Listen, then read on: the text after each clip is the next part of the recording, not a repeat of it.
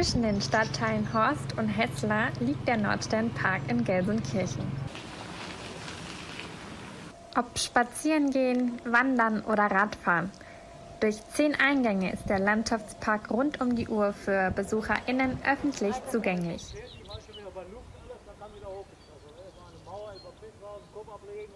Ja, ich verbinde mit dem Nordsternpark viel Gelsenkirchener Geschichte. Ja, das fängt an mit dem Bergbau. Anfang der achtzehnhundertsiebziger Jahre ist Nordstern die nördlichste Zeche des ganzen Ruhrgebiets gewesen, daher auch die Auswahl des Namens.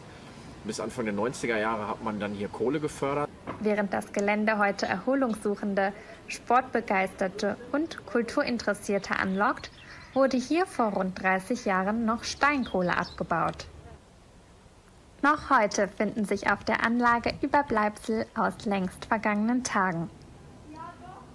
Und als Stilllegung und Abriss eigentlich schon feststanden, hat man von der internationalen Bauausstellung Emscher Park aus, der Direktor Karl Ganser, den Vorschlag gemacht, nicht wie ursprünglich hier geplant, eine Müllverbrennungs- oh Gott, eine Müllverbrennungsanlage zu bauen, sondern stattdessen ähm, hier eine Bundesgartenschau durchzuführen. Und, äh, im Jahre neunzehnhundertsiebenundneunzig war es dann soweit.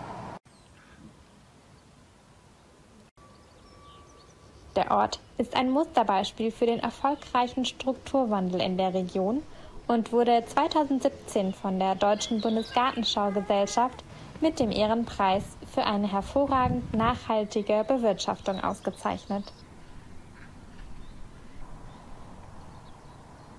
Ja, damals muss man sich das natürlich noch ganz anders vorstellen. Eben äh, eine Zeche, die stillgelegt war. Ähm, heute würde man sagen, ein Lost Place, ähm, dessen Bestimmung allerdings feststand. Und man musste dann entscheiden, welche Gebäude erhalten bleiben und was dann äh, umgestaltet werden soll. Und ähm, gerade der Teilbereich äh, rund um Förderturm und Fördergerüst, äh, da hat man sich entschlossen, die Zechengebäude anders zu nutzen, zum Beispiel durch Firmen wie Viva West. Und ähm, je näher man äh, zum Rhein-Herne-Kanal und zur Emscher kommt, umso mehr hat man das Ganze als Landschaftspark gestaltet. Die klassische Industriearchitektur ist dabei erhalten geblieben. Durch neu gebaute Wegverbindungen und Brücken ist der Nordsternpark Teil der Route der Industriekultur und zählt damit zu einem der größten Industriedenkmäler des Ruhrgebiets. Ja, der Park bietet eine hohe Aufenthaltsqualität, weil man einerseits eben ähm, die Flächen am Wasser hat, bis hin zum Amphitheater, also äh, eine Bühne, die praktisch äh, im Rhein-Herne-Kanal steht und äh, für eine sehr spezielle Kulisse bei Konzerten sorgt.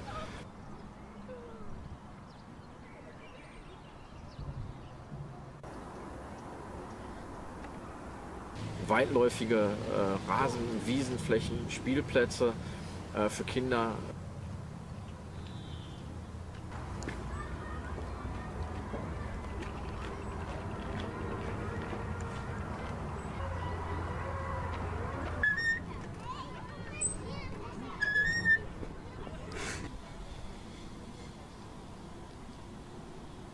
Ähm, ein äh, Kletterberg vom Deutschen Alpenverein.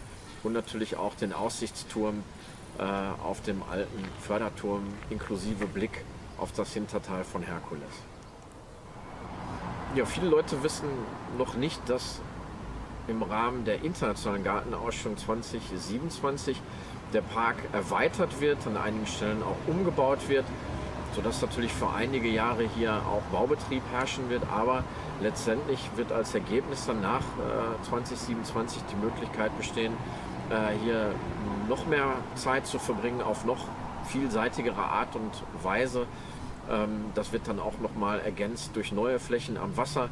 Wie gesagt, wenn man Leute anziehen möchte, ist Wasser nie das verkehrte Mittel. Ein Stück Ruhrgebietsgeschichte, die es in die Moderne geschafft hat. Der Nordsternpark in Gelsenkirchen.